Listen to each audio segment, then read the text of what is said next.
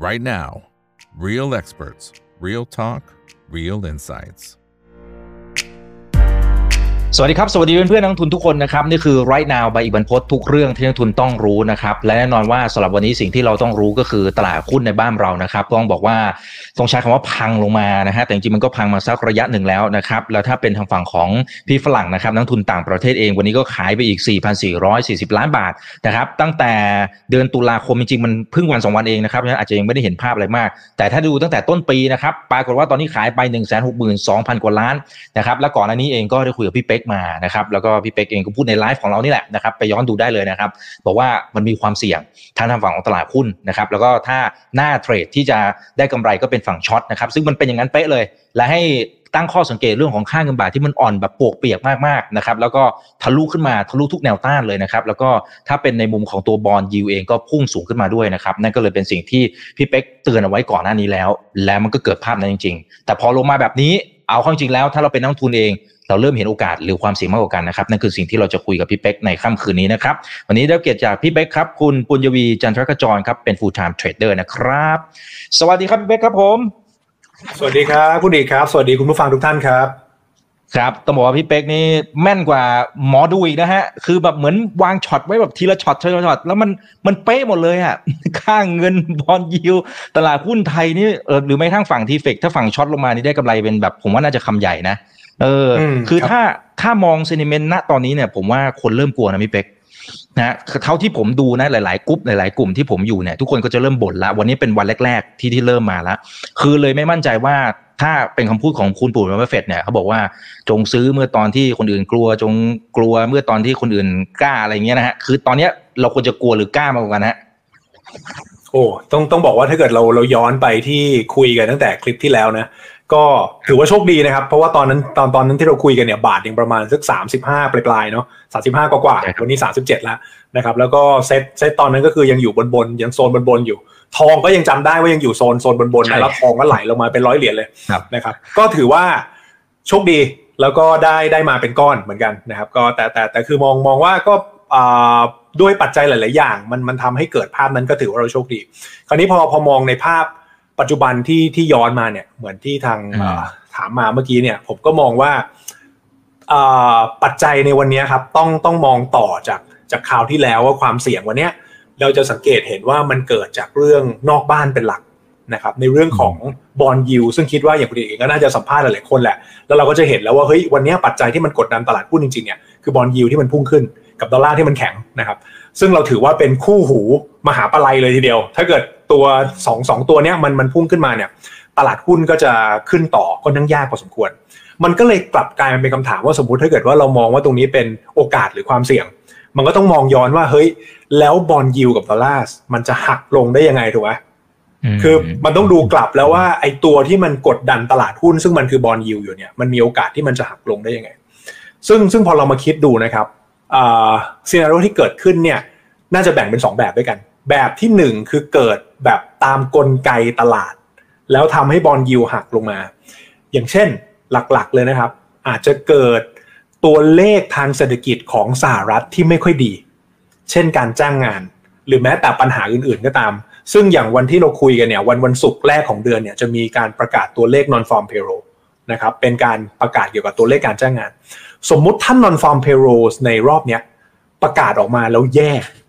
จะถือเป็นเรื่องดีกับตลาดหุ้นเลยทีเดียวบอลยูอาจจะมีการคือต้องใช้คำว่ามันคงยังไม่ลงนะครับ แต่เป็นการชะลอการขึ้น ชะลอการขึ้นไม่ได้ขึ้นในอัตราเร่ง บวกกับสมมติในช่วงสัปดาห์หน้านะครับ ตัวเลขเงินเฟอ้อก็ไม่ได้มีอะไรที่แปลกประหลาดมากยังคงอยู่ในโซนนิ่งๆนะครับแล้วตลาดก็จะเริ่ม price in การขึ้นดอกเบี้ยของเฟดไปเรื่อยๆ ไอ้สิ่งเหล่านี้ครับ ไม่ได้ทำให้บอลยูลงนะ แต่จะชะลอการขึ้นของ bond yield ซึ่งแค่นี้ก็เป็นเรื่องที่ดีแล้ว การชะลอการขึ้นของ bond yield ก็จะทำให้ตัวดอลลาร์ไม่ได้พุ่งแข็งไปขนาดนั้น อันนี้คือ scenario ที่ดีที่สุดของตลาดหุ้น ซึ่งผมเดาว่าน่าจะเป็นแบบนั้น และควรจะเป็นแบบนั้นนะครับ เพราะเพราะส่วนตัวเองก็มองว่าเซ็ตก็ใกล้ละใกล้ถึงจุด bottom แล้ว แล้วมองว่า bottom ของปีเนี่ยอยู่ประมาณเนี่ยช่วงประมาณเนี้ยตุลาไปพฤศจิกนี่แหละตัว Q4 นี่แหละจะเป็นจุดที่ดีมากซึ่งซึ่งเดี๋ยวเราคุยกันอีกทีหนึ่งนะครับ แต่ถ้าเกิดพูดถึง scenario ที่แย่แล้วกัน คือเมื่อกี้บอกไปแล้วว่าถ้าเป็นตามกลไกตลาด ก็น่าจะประมาณนี้ประกาศตัวเลขอะไรมาไม่ค่อยดีนะครับ แต่ถ้าใน scenario ที่แย่ เช่นนะ nonfarm payroll ประกาศมาตัวเลขดีมาก การจ้างงานนี่หลายแสน แล้วปรากฏเงินเฟ้อกลับมาขึ้นอีกโอ้โหอันนี้ครับ อันเนี้ยน่ากลัว มันมันจะกลายเป็นแพนิคพอสมควร แล้วมันจะทำให้เกิดการสไปค์ของทั้งดอลลาร์และบอลยูแล้วพอทุกครั้งที่เป็นแบบนี้นะครับ สุดท้ายก็จะจบด้วยการแทรกแซงอยู่ดี ซึ่ง นั้นน่ะก็จะเป็นจุดสำคัญที่บอกว่าตลาดอาจจะจบในจังหวะที่มันเกิด selling climax ลงมาแฟบแล้วมีการแทรกแซงขึ้นมาปึ้งแล้วก็จบ ถามว่าเฟดจะแทรกแซงยังไงสมมตินะครับ สมมติว่าถ้าเกิดตัวเลขการจ้างงานมันออกมาดีนะเราพูดเผื่อไปเลย เดือนเดือนเดือนสองเดือนข้างหน้า ถ้าตัวเลขการจ้างงานออกมาดีเนี่ย แล้วบวกกับตัวเงินเฟอ้อมันจะกลับมาขึ้นเนี่ยยังไงนะครับ กลับมาลดดอกเบี้ยยากเขาต้องขึ้นดอกเหมือนเดิมนะครับซึ่งซึ่งซึ่งอาจจะมีการการ price in การการขึ้นดอกเบี้ยเพิ่มด้วยซ้ำ แต่ประเด็นก็คือว่าเขาอาจจะมีการทำเช่น โปรแกรมในการเข้าไปซื้อบอลหมายถึงว่าลดการทำ QT แล้วกลับมาทำ QE เล็กๆ ไอ้นี่แหละจะทำให้ตลาดรีบาวเพราะมันจะทำให้สภาพคล่องเนี่ยมันกลับมาในตลาดนะครับเพราะฉะนั้นกล่าวโดยสรุปนะจากจากคำถามในรอบแรกมองไปรอบนี้ มันเกิดจากปัจจัยของ bond yield ที่ทำให้ตลาดลง เพราะฉะนั้นปัจจัยที่ทำให้ตลาด rebound ได้แรงๆ ใช้คำว่า rebound นะครับ rebound ได้แรงๆ น่าจะมาจาก นโยบายการเงินเหมือนกัน ซึ่งถ้าเกิดมาทางกลไกทางการการตลาด ก็น่าจะเป็นเรื่องของตัวเลขเศรษฐกิจที่มันแย่ลงของ US นะ เพราะฉะนั้นถ้าเกิดเราพูดโดยสรุปเนี่ย คนที่อยากให้หุ้นกลับมาขึ้นแรงๆ คุณก็ต้องเบสว่าตัวเลขเศรษฐกิจของ US จะต้องแย่ลงกว่านี้มากๆ แล้วตลาดจะกลับมาดีนะ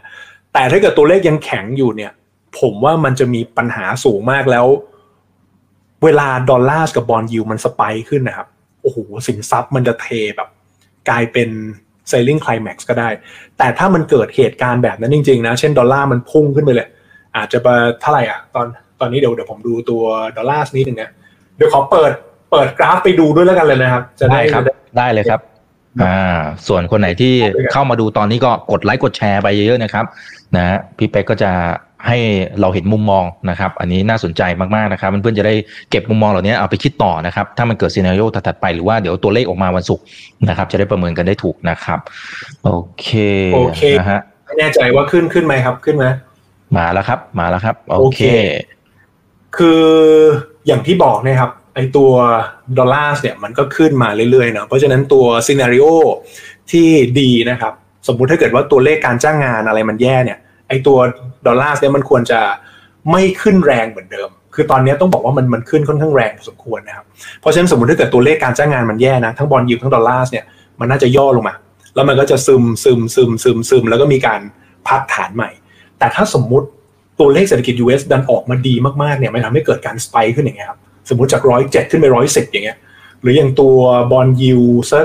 สิบปีเนี่ยครับเนี่ยซึ่งตอนนี้มันพุ่งสูงมากแล้วนะ ถ้าเกิดมันพุ่งจาก 4.7 ปึ้งแล้วมันขึ้นไป 5 อย่างเงี้ย โอ้โห อันเนี้ยจะจะทำให้เกิดการเทของสินทรัพย์แบบค่อนข้างรุนแรงมากทีเดียว แต่เชื่อว่าถ้าเป็นแบบนั้นขึ้นมานะครับ ซึ่งเราเคยเห็นไปแล้วนะ ตอนที่พันธบัตรอังกฤษมีปัญหาน่าจะประมาณสัก Q สามปีที่แล้วนะครับ แล้วทาง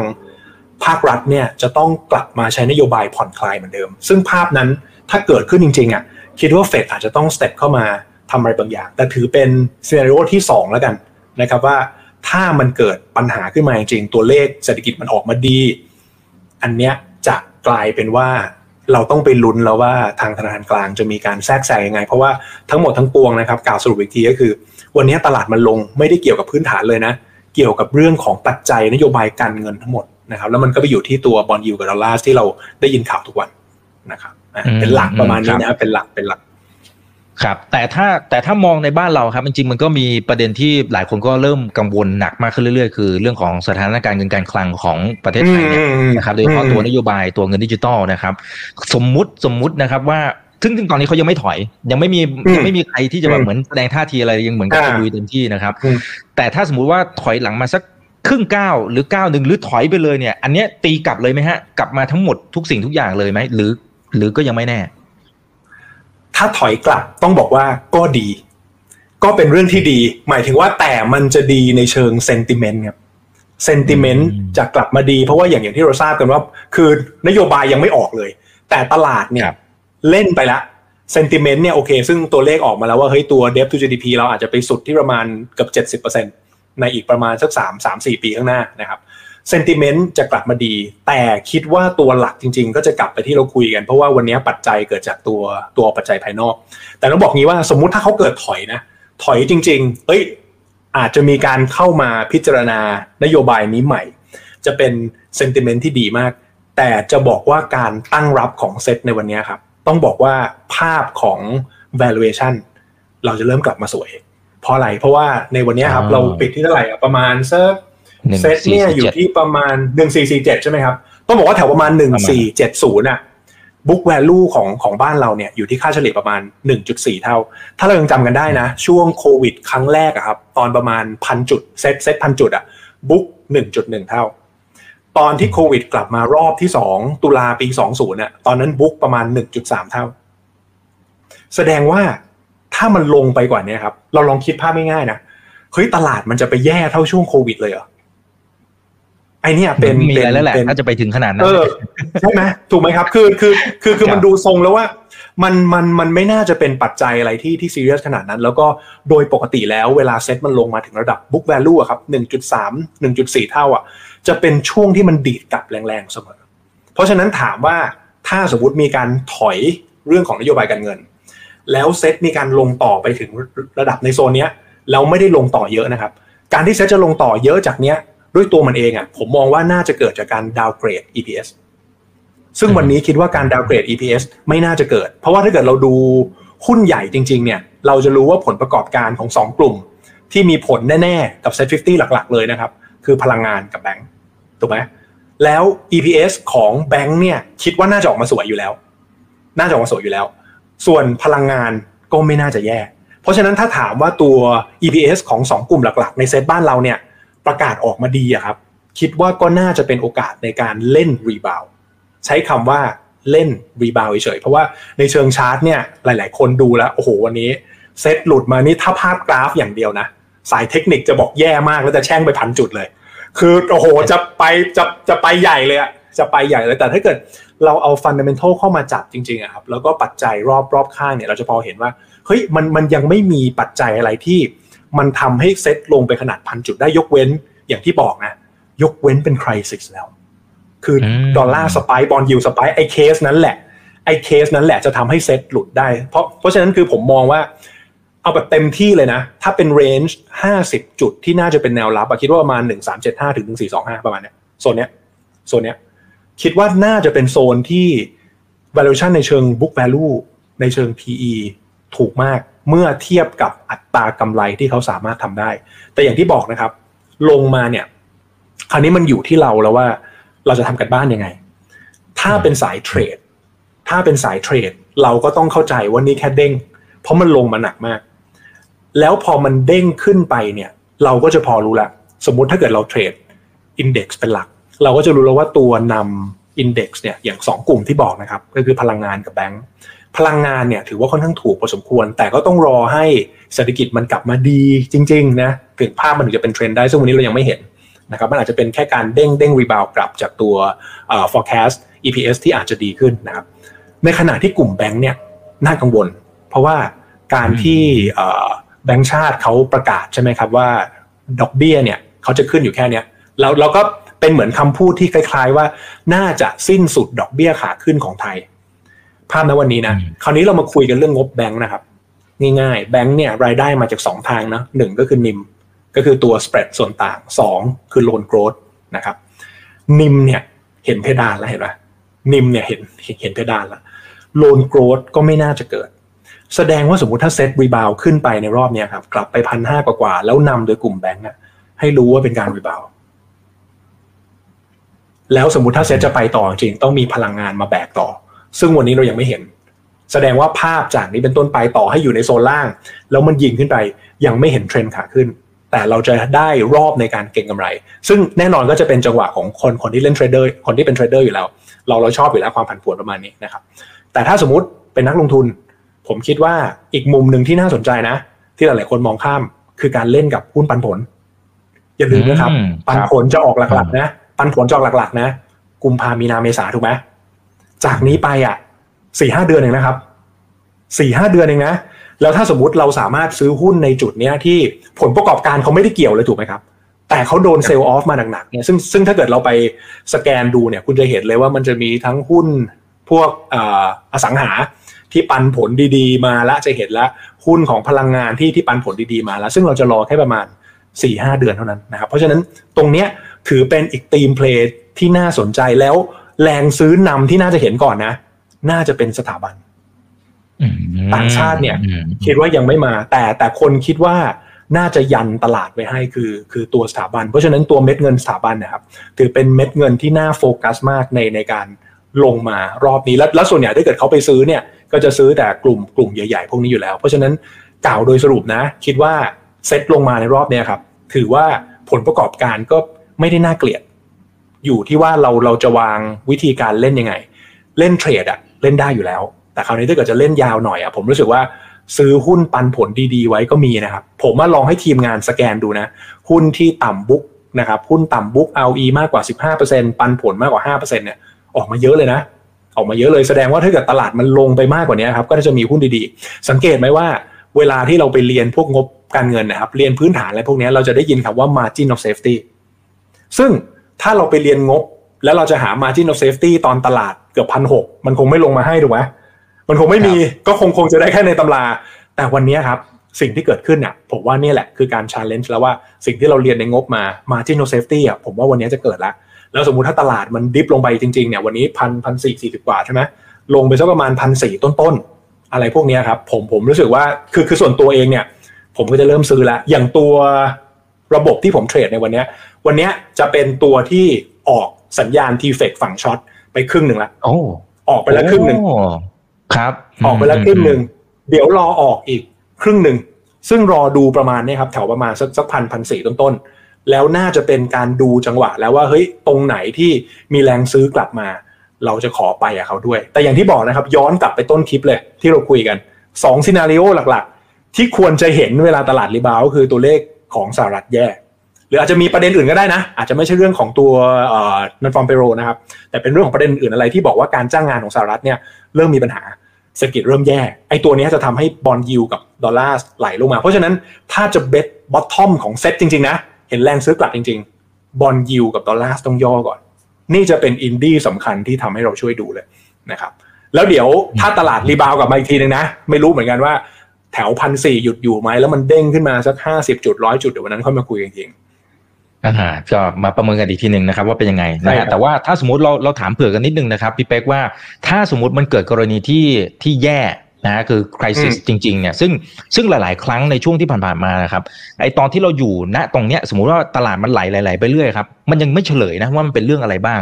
ถูกไหมฮะบางทีบางทีมันอาจจะไปเฉลยแบบอีก 2 ปีข้างหน้าก็ได้นะต้มยำกุ้งก็เป็นภาพนั้นแต่จริง ๆ subprime มันมีสัญญาณก่อนหน้านี้ แต่ว่าจริง ๆ มันสะท้อนสะท้อนมาที่ตัวตัวกราฟมาก่อนละนะครับว่าเอ้ยทำไมมันมีแรงขายอะไรแปลกๆมันมีข้อสังเกตยังไงได้บ้างไหมครับพี่เป๊กว่าเฮ้ยถ้ามันแบบ แรงขายมันออกมาประมาณนี้ หรือหลุดเส้นค่าเฉลี่ย หรือหรือดู indicator ยังไงที่เฮ้ยไม่รู้แหละนะฮะจะเฉลยไม่เฉลยไม่รู้ต้อง plan ก่อน ไอ้สมมติเราไปพันสี่แล้วเราซื้อกลับขึ้นมาแล้วดันมีแรงขายออกมาซ้ำอีก หรือยังไงไปหลุดตรงไหนแล้วแบบโอ้โหไม่ไหวละ ยังไงก็ต้องไปก่อนแล้วเดี๋ยวว่ากันอีกทีหนึ่ง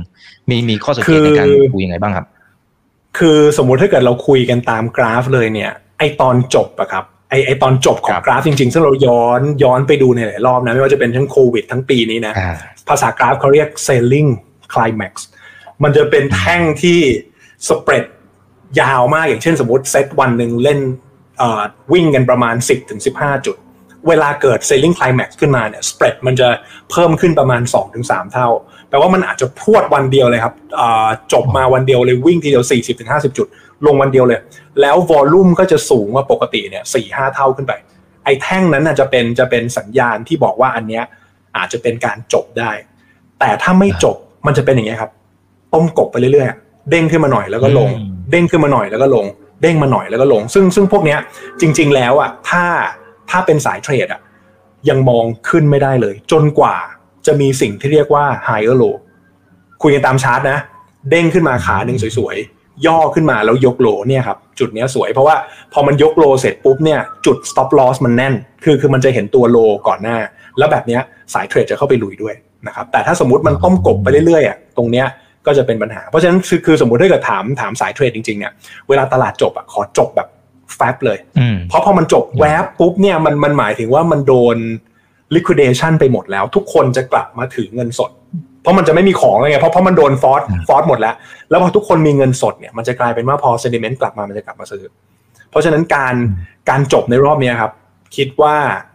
มันมีในหลายท่าเนาะแต่ถ้าเกิดมันจบแวบลงมาเนี่ย คิดว่าเป็นเป็นการจบที่จบจริง แล้วจบสวย แล้วยิ่งในจังหวะเนี้ยเราจะเห็นว่ามันมีการเก็บ position short มาเรื่อยๆ ถูกไหมครับ เวลาที่ตลาดมัน recover ขึ้นไปแรงๆเนี่ยอ๋อเวเวลาขึ้นเนี่ย มันจะได้ประโยชน์จากการ cover short ด้วย หมายถึงคนช็อตมาก็ต้องมอบมอบตัว ซึ่งมันจะทำให้ตลาดเนี่ยมันขึ้นไปแรงในเชิง wave เนี่ยถ้าเราเคยเรียนมาครับ มันจะมีคำว่า wave wave หนึ่งเนาะมันจะมี A B C ในในขาลงใช่ไหมครับอืมสังเกต wave หนึ่งอะปกติมันจะชันมากๆเลย มันจะพุ่งเร็วมาก เพราะมันเป็นการที่เรียกได้ว่า คนที่มี position ขาลงมาเรื่อยๆ เนี่ย อาจจะ take profit แล้วก็ยอมมอบตัวมันเลยทำให้ขาหนึ่งอะ มันกลับไปแรงมากฟึบตรงเนี้ยเพราะฉะนั้นก็ก็จะเป็นอีกอีกจังหวะหนึ่งที่ที่น่าสนใจ ถ้าไปดูในหุ้นนอกนะครับ ค่าวิกก็เป็นตัวหนึ่งที่น่าดูคือคือคือคือค่าวิกเนี่ยตอนนี้จะอยู่ที่ประมาณสักสิบแปดถึงถึงยี่สิบซึ่งซึ่งก็จะเป็นโซนที่เอ้ยตลาดเริ่มมีความกลัวบ้างแล้วนะครับ ส่วนใหญ่ตรงนี้ก็ก็จะเป็นแนวรับ แต่คริสิสเนี่ยส่วนใหญ่นะครับวิกจะ30บวก30บวกหมดเลย แปลว่าถ้าหุ้น US มีรูมในการลงต่อนะ ซึ่งตอนนี้ก็ก็ก็ยังยังพอมีอยู่นะครับ อย่าง S&P เนี่ยจริง ๆ ควรจะไปจบแถวประมาณ 3,800 ถึง 4,000 แล้วถ้าเกิด WIX มันไปแตะ30 บวกบวกเนี่ยซึ่งเป็นคริสิสทุกรอบตลาดจะเด้งกลับแรงมาก แปลว่าถ้าเราเห็นอินดี้ตัวนั้นนะครับ ถือเงินสดรอเลย ถือเงินสดรอเลย จังหวะแพนิคเนี่ยต้องเข้าไปเพราะว่าถ้าเกิดเราย้อนกลับไปดูช่วงโควิดนะครับ โอกาสซื้อหุ้นในจังหวะที่ book value 1.1 เท่ากับ 1.2 เท่าอะมีไม่ถึง 3 วันนะ มันแป๊บเดียวจริงๆนะครับเพราะฉะนั้นตรงนั้นเนี่ยแล้วก็เทคนิคในการซื้อเนี่ย เราสามารถแบ่งไม้ซื้อได้นะ ไม่ต้องซื้อทีเดียวอ๋อเพราะว่าอย่างผมก็ไม่สามารถเดาได้นะครับ ว่าตรงไหนเป็นจุดโล อย่างไอที่ผมผมผมออกช่วงเอ่อทีเฟกไปเนี่ย มันก็ต้องทยอยออกเพราะเราไม่รู้ว่าตรงไหนโลสุด ถ้าสมมติเราออกตรงนี้บทหมดปุ๊บเด้งขึ้น เราอาจจะดีใจว่าเราออกได้โล แต่ในความเป็นจริงเราไม่สามารถเดาบอททอมหรือเดาท็อปได้ทุกรอบเพราะฉะนั้นกระจายออก ตามแผนอะอย่างผมมองว่าแถวประมาณโซนเนี้ยแถวประมาณเนี่ยลงลงมาโซนเนี้ยเทคออกแล้วครึ่งหนึ่งถ้าลงไปอีกสักยี่สิบจุดประมาณพันสี่ต้นๆเลยประมาณเนี้ยก็อาจจะออกหมด แล้วค่อยรอใหม่ว่าเอ๊ะรอบรอบใหม่จะมาตอนไหนนะครับเดาไม่ถูกเหมือนกัน เพราะฉะนั้นใช้ money management มาช่วยครับ ครับครับอ่าอย่างเมื่อกี้นะครับพี่เป๊กก็บอกว่ากลุ่ม ถ้าเป็นทีมหุ้นปันผลเนี่ยอันนี้น่าสนใจ อันนี้อาจจะโน้ตไว้ละนะครับว่าอันนี้เป็นกลุ่มที่อาจจะต้องไปทำกันบ้านละนะครับเพื่อรอสมมุติว่ามันโอ้โหมันโดนเทคลงมาจริงๆจริงๆอาจจะเป็นกลุ่มที่น่าสนใจ มีมีไอเดียอื่นๆอีกไหมครับว่าเฮ้ยถ้าสมมติตัวดีๆ ตัวแข็ง business model ดีๆ หรือเปล่าหรือ หรือจะไอเดียประมาณไหนว่าเฮ้ย ไปดู Q2 ดีไหมย้อนกลับไปดูดีไหมว่าเฮ้ยมันจะโอเคหรือเปล่าอ่ามันมันมีประมาณไหนเผื่อนักลงทุนเขาจะได้เอาไปทำกันบ้านในช่วงเวลาที่แบบอื้อหือเนี่ยตอนเนี้ยไม่รู้มันจะจบวันไหนนะฮะอ่าจะได้พอมันลงมาจริงๆปั๊บจะได้กล้าเข้าไปซื้อเลยครับไม่งั้นเดี๋ยวผมว่าผมเห็นหลายทีนะพี่เป๊กคือเหมือนกับว่าเราจะรออะรอไปรอมาอืมเอ้ามันเด้งเหมือนอ่าเหมือนถ้าถ้าถ้าพี่เป๊กอ้างถึงไอ้ตัวตัวโควิดอะสามวันปั๊บบางคนคนยังยังไม่มั่นใจเลยว่าเฮ้ยตกลงขึ้นเปล่าวะอ่าแต่ใช่มันมาใช่หมดแล้วเราใช่ใช่กลายเป็นว่าไปไล่ราคานี้ก็ติดดอยอีกรอบนึงนะเนี่ย ใช่ใช่ใช่ใช่ คือสมมุติถ้าเกิดว่าไม่ใช่ทีมปันผลใช่ไหมครับ ก็ต้องมองไปใช่ถึงว่าเอ๊ะแล้วอย่าง Q1 Q2 ปีหน้าเนี่ย ตัวไหนจะมา ขอยกเคสเหมือนที่ผ่านมาโอเคทุกรอบเลย มันจะมีหุ้นที่มันเคยเป็น loser เมื่อปีที่แล้ว ปีนี้มันจะกลับมาเป็น winner เสมอ เช่น ครึ่งปีที่แล้วนะครับ NASDAQ เนี่ย underperform มากถูกไหมเรื่องของดอกเบี้ยมอืมกลับครับกลายเป็นว่า NASDAQ เป็นตัวที่ outperform ที่สุด ในครึ่งปีแรก อ่าใช่กลับมาที่หุ้นไทย หุ้นตระกูลเจเนาะเคยเป็นอ๋อหุ้นที่แย่ที่สุดในช่วงไตรมาสหนึ่งสองอะแย่มากเลย แย่มาตั้งแต่ Q4 ปีที่แล้วละแต่กลายเป็นหุ้นที่ outperform ที่สุดในช่วง Q3 พวกเนี้ย มันเลยกลายเป็นว่าเป็นโจทย์ที่ว่า เอ๊ะ แล้วตัวไหนล่ะ ที่ underperform มาตลอดทั้งปีทั้ง 9 เดือนเนี้ยครับ หรือประมาณ 6 เดือนล่าสุด หรือแม้แต่ไตรมาสล่าสุด แล้วเรามองแล้วว่ามันไม่น่าคือมันจะดีหรือเปล่าเนี่ยยังต้องไปลุ้นข้างหน้าเนาะเพราะว่าหุ้นหลาย ๆ ตัวเนี่ยต้องไปดูว่าผลประกอบการมันจะดีไหม แต่อย่างน้อยที่สุดต้องมองว่าผลประกอบการไม่น่าจะแย่ไปกว่านี้ อันนี้ก็เป็นอีกท่าหนึ่งมาดู ซึ่งเช่นกลุ่มอะไรบ้าง ปิโตรเคมีอะปิโตหายไปเลยนะอืมปิโตรเคจริมงครับหายไปเลยครับ ถูกไหมหายไปเลยนะครับ เละเลยเลิกนะไปแล้วครับ แต่ปิโตรไปดูนะครับ ขาดทุนก็จริงนะ แต่กระแสเงินสดดีมาก ปันผลโอเคดีมาก เพราะฉะนั้นสมมติถ้าเกิดเรามองลุกอ h e a d ไป Q1 สามช็อต Q2 เกิดอืมอ่าเกิดอะไรมันกลับมาดีเนี่ย วันนี้เราอาจจะได้ซื้อหุ้นใน cycle ปิโตรที่ถูกก็ได้ ถูกไหมครับ เพราะว่าพวกนี้ยังไงยังไงมันเล่นเป็น cycle อยู่แล้วต้องบอกว่าตลาดหุ้นไทยอะเล่นเป็นกรอบมาเรื่อยๆนะครับอย่างถ้าเกิดเราดูย้อนหลังเนี่ยเราก็เล่นกันแค่เนี้ย PE เราก็เล่นกันแค่สิบสี่สิบแปดเท่าเราเล่นมาสิบปีแล้วนะครับ PE เราเล่นสิบสี่สิบแปดเท่ามาอย่างเงี้ยไปเรื่อยๆนะครับ EPS เราก็เล่นกันประมาณเนี้ย85 บาทถึง 110 บาท เราเล่นกันมา 10 ปีแล้วนะ เพราะฉะนั้นปีหน้ามันก็น่าจะเป็นอย่างนี้อีกอีกสักปีนะ ถ้าเกิดเราไม่มี S curve ใหม่ๆนะครับ เพราะฉะนั้นถ้านอกจากปันผลเนี่ยมันเหมือนอย่างนี้ครับ เวลาเราได้ปันผลมาอารมณ์แบบต่อให้ดอยมันก็มีน้ำเย็นนะอืมระหว่างทางใช่ให้มันให้มันให้มันชุ่มชื่นบ้างชุ่มชื้นนะครับแต่ก็ต้องเลือกตัวนะ เราก็ต้องเลือกตัวนิดนึงว่าเฮ้ยมันมันน่าจะเป็นตัวที่กระแสเงินสดมันนิ่งมากพอ คือถ้าเกิดเราไปเลือกหุ้นที่กระแสเงินสดจากการดำเนินงานไม่ค่อยนิ่งเท่าไหร่ เป็นกำไรแค่ชั่วครั้งชั่วคราวเนี่ยเดี๋ยวจะมีปัญหาได้นะครับ แต่เราจะไปเห็นเลยว่าหุ้นที่แบบเป็นอันดับ top top อะผมให้ไปดูเลยพวก AP สุภาลัยอะไรพวกนี้หรือหุ้นแบงก์ใหญ่ๆอะไรพวกนี้ครับเวลาลงมาเนี่ยเขาก็เล่นอยู่ในกรอบประมาณนี้ ถ้าเกิดตัวผลประกอบการเขาไม่เปลี่ยนนะเพราะฉะนั้นก็มีทั้งธีม ปันผลนะครับ แล้วก็อีกธีมหนึ่งที่เพิ่มมาคือ ตัวที่ under perform มานาน และไม่น่าจะแย่ไปมากกว่านี้ เราก็เข้าไปดูสองกลุ่มอืม ครับอ่าขอไอเดียเพิ่มนะครับ สมมุติว่ามันเป็นธีมที่อาจจะถูกกดจากพวกกฎระเบียบอะไรต่างๆอะกลุ่มโรงไฟฟ้า กลุ่มนอนแบงก์อะไรพวกเนี้ยครับที่มันเอ่อแบงก์ชาติออกนู่นออกนี่นะครับหรือว่าจะลดค่าไฟอะไรว่านไปเนี่ยซึ่งมันเป็นนโยบายของรัฐบาลนะหรือกลุ่มที่ปอนะฮะอ่าปตททั้งกลุ่มเนี่ยมันมันจะมีหลายอย่างที่ทางฝั่งรัฐบาลบางทีก็จะขอความร่วมมือนู่นนี่นั่นอะไรเงี้ยแต่ว่าในเชิงของผลประกอบการเนี่ยมันก็อาจจะถูกกดลงมาในระยะหนึ่งเนี่ยนะครับ ไอ้ไอ้พวกนี้เนี่ยจริงๆเราอาจจะต้องเริ่มเล็งๆไหมครับ หรือหรือจริง ๆ มันคือความเสี่ยงนี่แหละเพราะไม่รู้อนาคตเขาจะออกมากดเพิ่มหรือเปล่า เพื่อช่วยประชาชนผมคือคือคือคือผมผมผมมองคล้ายๆอย่างนี้ว่า ถ้ากฎเกณฑ์ตัวนั้นนะครับ ไปกดกำไรหลักๆที่เป็นกำไรที่เขามาจากการ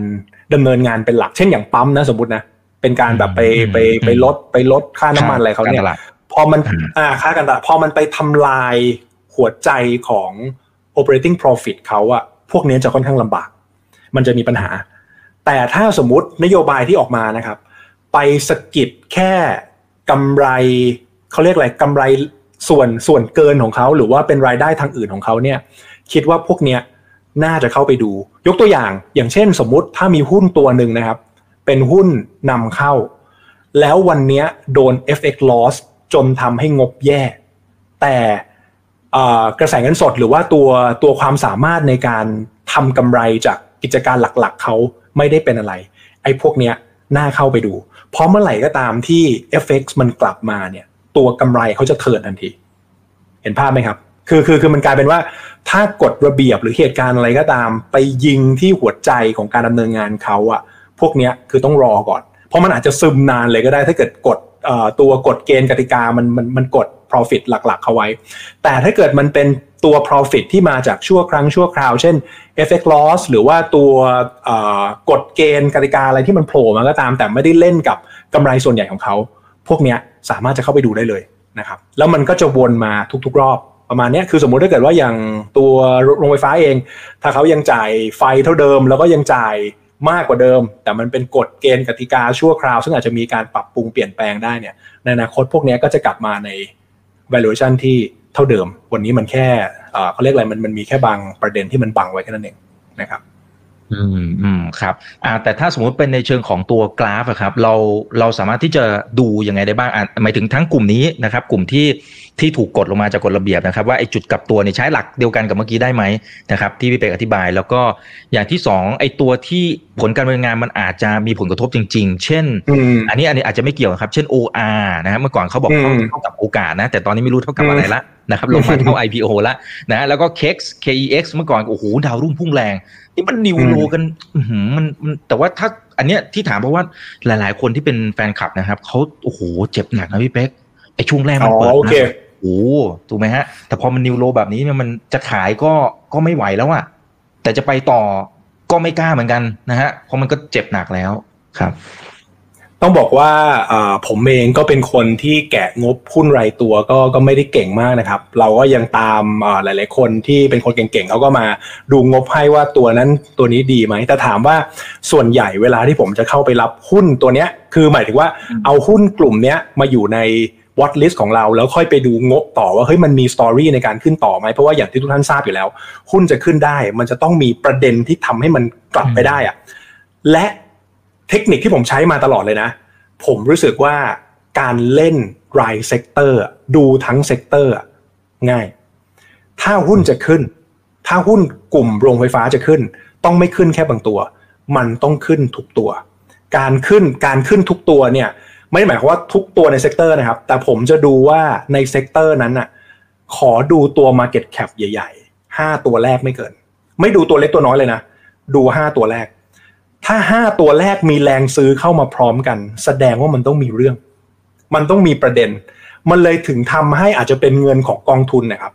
ซื้อหุ้นตัวเดียวไม่ได้ แต่ต้องยิงหุ้นทุกตัวในบาสเกตนั้น เพราะมันมีประเด็นที่ทำให้หุ้นเนี่ยอาจจะมีการ re-rating PE ขึ้นไป หรือรายได้เพิ่มขึ้นไป เพราะฉะนั้นการที่เราไปโฟกัสหุ้นรายตัวเนี่ยมันอาจจะยาก แต่ถ้าเราลอง list มาดูซิว่าในหุ้นแต่ละ sector เนี่ยไอตัว Market Cap ใหญ่ที่สุดที่ contribute รายได้และกำไรใหญ่ที่สุดให้กับ sector เนี่ยมีตัวอะไรบ้าง ผมจับแค่สามถึงห้าตัวนั้น แล้วถ้ามันมาทั้ง sector ไอ้เนี่ยซื้อ แต่อย่างวันเนี้ยโรงไฟฟ้าเวลาลงลงหมดเลยเห็นไหมแต่สังเกตว่าช่วงที่เขามา แล้วมาเป็นเทรนด์มันมาหมด แต่จังหวะนั้นแหละ พอเราเห็นแล้วว่ามันมาทั้ง sector ไอ้จังหวะนั้นนะครับ มีหุ้นอยู่ 5 ตัว ไอ้นี่แหละคือฝีมือละเป็นการบ้านที่เราต้องไปทำต่อแล้วว่า ไอ้ห้าตัวเนี้ย ตัวไหนน่าจะวิ่งแรงที่สุดไอ้นั่นเป็นเรื่องของงบละต้องไปเจาะกันต่อ แต่อย่างน้อยที่สุดในเชิงกราฟ เราจะบอกว่าวันนี้ sentiment ของโรงไฟฟ้ามาแล้วนะ เพราะมันมาหมด แล้วกราฟ sector มันพุ่งขึ้นเลย เพราะฉะนั้นพอเราได้ sentiment ตรงนี้เสร็จปุ๊บค่อยไปเกาะแกะ หุ้นรายตัว ผมเชื่อว่าการเป็นเหาฉลามในในฐานะที่ที่เป็นรายย่อยนะการเป็นเหาฉลาม ให้ฉลามเขาซื้อให้ดูก่อน แล้วเวลาเขาซื้อให้ดูเขาซื้อยก sector พอเขาซื้อให้ดูเสร็จปุ๊บเราค่อยตามเข้าไปเป็นเหาฉลาม แบบนี้ก็จะสบายกว่าเราหน่อยครับ ดีกว่าไปไปซื้อก่อนก่อนฉลาม ฉลามอาจจะตามมาอีกทีประมาณ 3 ปีข้างหน้า เราก็จะซื้อดักเขาไว้เลย แต่มันนานไปนิดนึงได้หรอกไหมเราก็เน้นแบบเออหมุนรอบจากการที่เราเห็นกระแสซื้อนำไปก่อน ภาพนี้นะครับ ย้อนเหมือนมา มาที่เซตเลย เราไม่รู้หรอกว่ามันไปต่ำสุดที่เท่าไหร่ เพราะฉะนั้นคนซื้ออะผมอยากเห็นสถาบันกลับมาซื้อก่อน สถาบันอาจจะกลับมาซื้อสักขอดูสักวีคนึงนะ ในวีคหนึ่งสถาบันกลับมาซื้อสักสามวัน กลับมาลอง TFEX สักสามวันอ่าเราจะเริ่มเห็นแล้วว่า ถ้าเกิดชาร์ตมันเริ่มนิ่งๆ ตรงเนี้ยมีความเป็นไปได้ว่าน่าจะเป็น bottom พอมีความเป็นไปได้เสร็จปุ๊บ อีกสัปดาห์หนึ่งมาดูต่อว่า ไอ้หุ้นตัวไหน เขียวแข็งกว่าชาวบ้าน sector ไหนเขียวแข็งกว่าชาวบ้าน ค่อยๆ มากรอง สูตรแบบนี้เลยครับ ประมาณนี้เลย ขาขึ้นเหมือนกันนะ พอขึ้นไปสุดเสร็จปุ๊บเฮ้ยเขาเริ่มขายมาละทั้งสัปดาห์ขายหุ้นด้วยช็อตที่เฟกด้วย เราดูเลยหุ้นตัวไหนเทก่อนตัวไหนเทตามมา จะช็อตตัวไหนก็ไปว่าตามนั้น ขึ้นลงเหมือนกันครับ ดูจาก sentiment sector เป็นหลัก ใช้คำว่าสะดวกแล้วกันสะดวกกว่าอืมอืมครับอ่าแต่อาจจะเป็นในเชิงไม่แน่ใจว่าให้กำลังใจหรือยังไงสำหรับไอ้กลุ่มที่ที่ fundamental หรือว่าพื้นฐานของเขาอาจจะเปลี่ยนจริงๆนะครับทั้ง OR แล้วก็ตัวอ่า KEX น่าจะเป็นตัวอย่างที่ดี แต่ต้องบอกว่านี่คือกรณีศึกษานะครับอืมถ้ามันเป็นแบบนี้ที่มัน new ปรากฏว่า new low new low ไปเรื่อยๆแล้วไอ้มันก็มีหลายคนผมว่าจำนวนเยอะมากครับพี่เป๊กที่มันค้างอยู่ข้างบนน่ะแล้วมันยืนขาตายแล้วบางคนบอกปิดจอแล้วไม่สนใจแล้ว แต่ว่ามันจะยังไงถ้าในมุมของพี่เป๊กมันมันจะแก้ไอ้ตรงนี้ยังไงได้บ้างครับอ๋อโอเค หมายถึงว่าพอร์ต พอร์ตดอยไปแล้ว แล้วดอยไปแล้วคือจะมาแก้แล้วเกมต่ออย่างนั้นใช่ไหมโอเคใช่โอเค คือครับอันดับแรกนะครับ สิ่งสิ่งที่เคยพลาดก็คือ ผมจะเอาเงินสดที่เหลือในพอร์ตเนี่ย ไปถวยตัวหุ้นที่ติด แต่สาเหตุที่ทำคืออะไรรู้ไหมสาเหตุที่ทำคือเป็นเหตุผลที่ว่าถ้าเราซื้อถั่วปุ๊บเนี่ยในจุดที่เราคิดไปเองว่าเป็นบอททอมนะ มันจะทำให้ต้นทุนต่ำลง และการที่ต้นทุนต่ำลงอะ มันดีต่อใจในระยะสั้นเออถูกไหม แต่เป็นผลเสียในระยะยาว ให้เลิกนะครับ วิธีนี้ให้เลิกนะ ให้เลิกเราไม่ได้อยากซื้อต่ำสุด เราอยากจะซื้อหุ้นที่มันขึ้นแล้วมันขึ้นต่อเรื่อยๆซื้อแพงได้ แต่ขอขึ้นต่อ แต่การถัวหุ้นขาลงเพื่อความสบายใจระยะสั้นเนี่ย สร้างความพังพินาศมานักต่อนัก ซึ่งผมเคยเป็นหนึ่งในนั้นนะเรารู้สึกว่าทุนเราต่ำลงเรื่อยๆอย่างสมมตินะคนซื้อทองวันนี้ถั่วทองไปเรื่อยๆทุนต่ำลงนะแต่ขาดทุนหนักขึ้นทุกทีเลยแดงคือจะแดงแบบแดงหนักขึ้นเรื่อยๆ ก็จะเป็นปัญหานะครับเรายิ่งถ้าเกิดมันแวบลงมาเนี่ย เราจะยิ่งโอ้โหคืออย่างอย่างที่คุยไปคราวที่แล้วเนี่ยจากเดิมที่ขาดทุนเจ็ดเปอร์เซ็นต์สิบเปอร์เซ็นต์จะเฉยๆอะพอมันเริ่มเลยสามสิบเปอร์เซ็นต์อะวันแรกจะช็อกช็อกแต่พอมันผ่านไปสักสองเดือนเราจะเริ่มอ๋อสี่สิบเปอร์เซ็นต์หรอห้าสิบเปอร์เซ็นต์หรอแล้วมันจะกินพอร์ตเราไปเรื่อยๆตัวนี้ก็จะเป็นปัญหาถูกไหมนะครับเพราะฉะนั้นอันนี้ก็คือจะบอกว่าห้ามทำแต่ถ้าถามเทคนิคส่วนตัวเวลาเทรด ก่อนจะ cut loss นะครับ ผมผมจะไม่ cut หมด โอเค แต่ว่า เราต้องมีเงินสดเหลืออยู่ในพอร์ตนะ อย่างเช่นสมมุติเราติดหุ้นตัวเนี้ย หรือติดสัญญาณเทรดทีเฟกเทรดทอง เทรดอะไรนู่นนี่ไป สมมุติเราดอดาวประมาณสามแสนเป็นตัวแดงอยู่ ซึ่งเราก็ไม่รู้หรอกว่ามันจะคัดลอสหมดแล้วมันจะเด้งหรือมันจะลงต่อ แต่ผมจะใช้วิธีเหมือนคล้ายๆเป็นเป็นพ่อค้านิดนึง ผมจะพยายามเอาเงินสดที่เหลือเนี่ยเทรดให้ได้ตังก่อน อย่างเช่นนะ เราเล่นสั้นก็ได้ เล่นรอบก็ได้ สมมติเราแดงอยู่ประมาณ3 0 0แสนเราต้องรู้ตัวแล้วว่าเฮ้ยจากเนี้ยต้องตั้งใจเทรด จริงจัง แต่3 0 0แสนเนี่ยคงคงไม่ได้ cover ในวันเดียว ผมอาจจะเทรดหุ้นรอบหนึ่งได้มาสามหมื่นพอได้กำไรสามหมื่นปุ๊บผมเทคแล้วผมคัดลอสสามหมื่นลอสผมจะลดลง หลังจากนั้นเงินสดผมจะกลับมาเพิ่ม แล้วผมอาจจะต้องตั้งใจเทรดเหมือนเดิม แล้วให้ได้กำไรห้าหมื่นพอได้กำไรก่อนแล้วค่อยคัดลอสแบบนี้ครับจะเป็นการฝึกวินัยไปในตัวว่า เงินไม่ได้เอามาละลายในตลาดเล่นๆ การ cut loss ทุกครั้งจะต้องมีเหตุผลในการ cut ที่ดี เพราะฉะนั้นผมสร้างเหตุผลในการ cut ที่ดี และไม่ให้ตัวเองรู้สึกแย่ทีหลัง และสร้างวินัยด้วยการที่ว่าคุณต้องไปหาเงินมาก่อน คุณต้องไปหา คุณต้องไปหากำไรมาตู๊ตรงนี้ก่อน ใช้ภาษาพ่อค้าแล้วกัน เอาตัวกำไรมาตู๊ขาดทุนก่อน แล้วพอเราทำแบบนี้ไปได้เรื่อยๆ เนี่ย ผมเชื่อว่าพอร์ตมันจะลบได้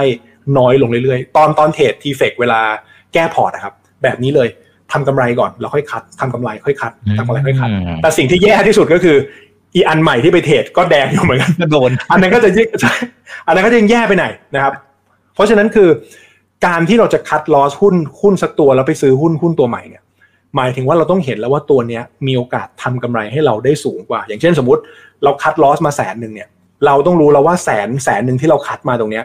มันอาจจะงอกเป็นหมื่นหนึ่งหรือสองหมื่น ได้ภายในอาจจะประมาณสักเดือนเดือนหรือสองเดือน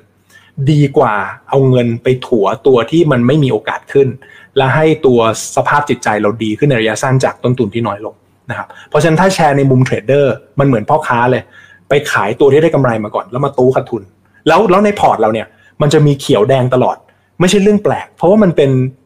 ตัวเทรดเดอร์ก็เหมือนพ่อค้าครับเราหาหุ้นมาซื้อขาย เราหาตัว future มาซื้อขาย เขียวบ้างแดงบ้าง เวลาแดงก็หาเขียวมาโปะนะแล้วก็เวลาได้เขียวก็เอากำไรสะสมมาเป็นเงินทุนไปซื้อของตัวใหม่มาขายใหม่ มันก็วนอยู่อย่างเงี้ยสลับไปสลับมานะเพราะฉะนั้นต้องบอกว่าถ้าเรามี mindset ตรงเนี้ยผมรู้สึกว่ามันจะ challenge แล้วเราจะสนุกกับการเทรดมากขึ้น โอ้ครับขอบพระคุณมากครับพี่เป๊กนะครับ วันนี้ผมว่าหลายคนถ้าฟังดูแล้วเอาไปคิดตามน่าจะได้ไอเดียเยอะมากๆนะครับอ่าหลากหลายแง่มุมเลยนะครับ ฝากทิ้งท้ายอาจจะขอกำลังใจเล็กๆหน่อยนะเพราะว่าผมว่าโอ้โหปีนี้ที่เราว่าหนักแล้วนะ ไม่รู้ว่าปีหน้าจะยังไงต่อนะครับอ่าพี่เป๊กเชิญเลยครับเอ่อถ้าในมุมของนักลงทุนเนี่ย ผมมองว่าตรงนี้เป็นโอกาสที่ดีนะครับ ในการเริ่มที่เข้าไปดูซิว่าหุ้นตัวไหนที่อยู่ในวอตลิสเรา ซึ่งซึ่งจะบอกว่าผมเชื่อว่าหุ้นหลาย ๆ ตัวที่เราสร้างวอตลิสไปตั้งแต่ต้นปีอะวันนี้อาจจะเป็นวันแรกที่เริ่มมี margin of safety ในการซื้อและและและส่วนใหญ่เนี่ยผมว่าการการซื้อลงทุนเนี่ยทุกท่านคงทราบอยู่แล้ว มันคือการมองไปข้างหน้า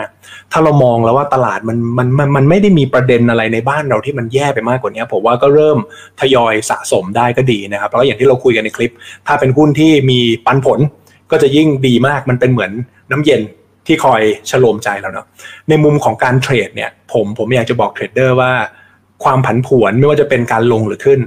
ไม่ใช่สิ่งที่น่ากลัวเลย ผมเชื่อว่าทุกคนชอบด้วยซ้ำกับกับการที่ตลาดเป็นแบบนี้ สิ่งที่เทรดเดอร์กลัวที่สุดคือช่วงตลาดนิ่ง ๆ ผมอยากให้ลองไปดูประมาณปี 2017 ตอนนั้นที่ t f เฟวิ่งวันหนึ่งครับประมาณ 5 จุด วันนั้นคือวันที่แย่ที่สุดของของของของเทรดเดอร์ แต่ผมรู้สึกว่าจังหวะแบบนี้จังหวะเวลาที่มันเต็มไปด้วย sentiment ความโลภความกลัวความไม่แน่นอน เป็นโอกาสอันดีในการหาเงินสำหรับผมเองผมมองว่านี่นี่คือ timing ที่ดีมาก ๆ ของของในฝั่งของของเทรดเดอร์นะครับ เพราะฉะนั้นภาพระยะสั้นผมว่าก็ดีกับเทรดเดอร์ความผันผวนมันสูง ภาพระยะยาวก็ดีกับนักลงทุนเนื่องจากเป็นโซนที่มี margin of safety แต่ bet ยังไงไม่ให้แพ้ เวลาผิดห้ามพัง มันคือการหยอดเหรียญให้เราเล่นเกมต่อได้เรื่อยๆ ตลาดนะครับเป็นไซเคิลอยู่แล้วมีขึ้นมีลงอย่างที่ผมบอกอะตลาดมันเล่นกัน PE เนี่ย14-18 เท่านะครับ EPS ก็เล่นอยู่ประมาณเนี้ย85ถึง100 100 110บาทแล้วก็แถมนิดนึง ซีซันอลส่วนใหญ่ของหุ้นไทยกับหุ้นต่างประเทศ โดยมาก Q4 เป็นขาขึ้นนะ Q4 จะขึ้น เพราะฉะนั้นจึงเป็นไปได้ว่าเราอาจจะ find the bottom ประมาณในช่วงเดือนตุลานี้ก็ได้ครับ โอ้ครับ สาธุครับ ขอบคุณมากครับพี่เป๊กครับนะฮะยังไงขอบคุณครับก็ไปทำกันบ้านเพิ่มเติมด้วยนะครับ ส่วนครั้งหน้าเป็นเรื่องไหนรอติดตามนะครับ ทุกๆครั้งที่ได้คุยกับพี่เป๊กนะครับก็จะได้เหมือนกับเติมทั้งพลังใจ แล้วก็ได้ไอเดียในการทำกันบ้านกันต่อนะครับเพื่อนๆอย่าลืมไปดูนะครับ อ่านี่คือไรนาวใบบรรพตทุกเรื่องที่นักทุนต้องรู้เป็นกำลังใจให้นะครับ สวัสดีครับ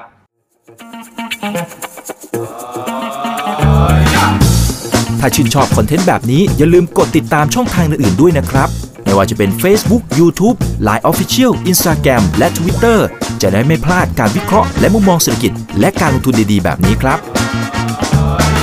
อย่าลืมนะครับว่าเริ่มต้นวันนี้ดีที่สุด ขอให้ทุกท่านโชคดี และมีอิสรภาพในการใช้ชีวิต ผมอีกบรรพธนาเพิ่มสุขครับ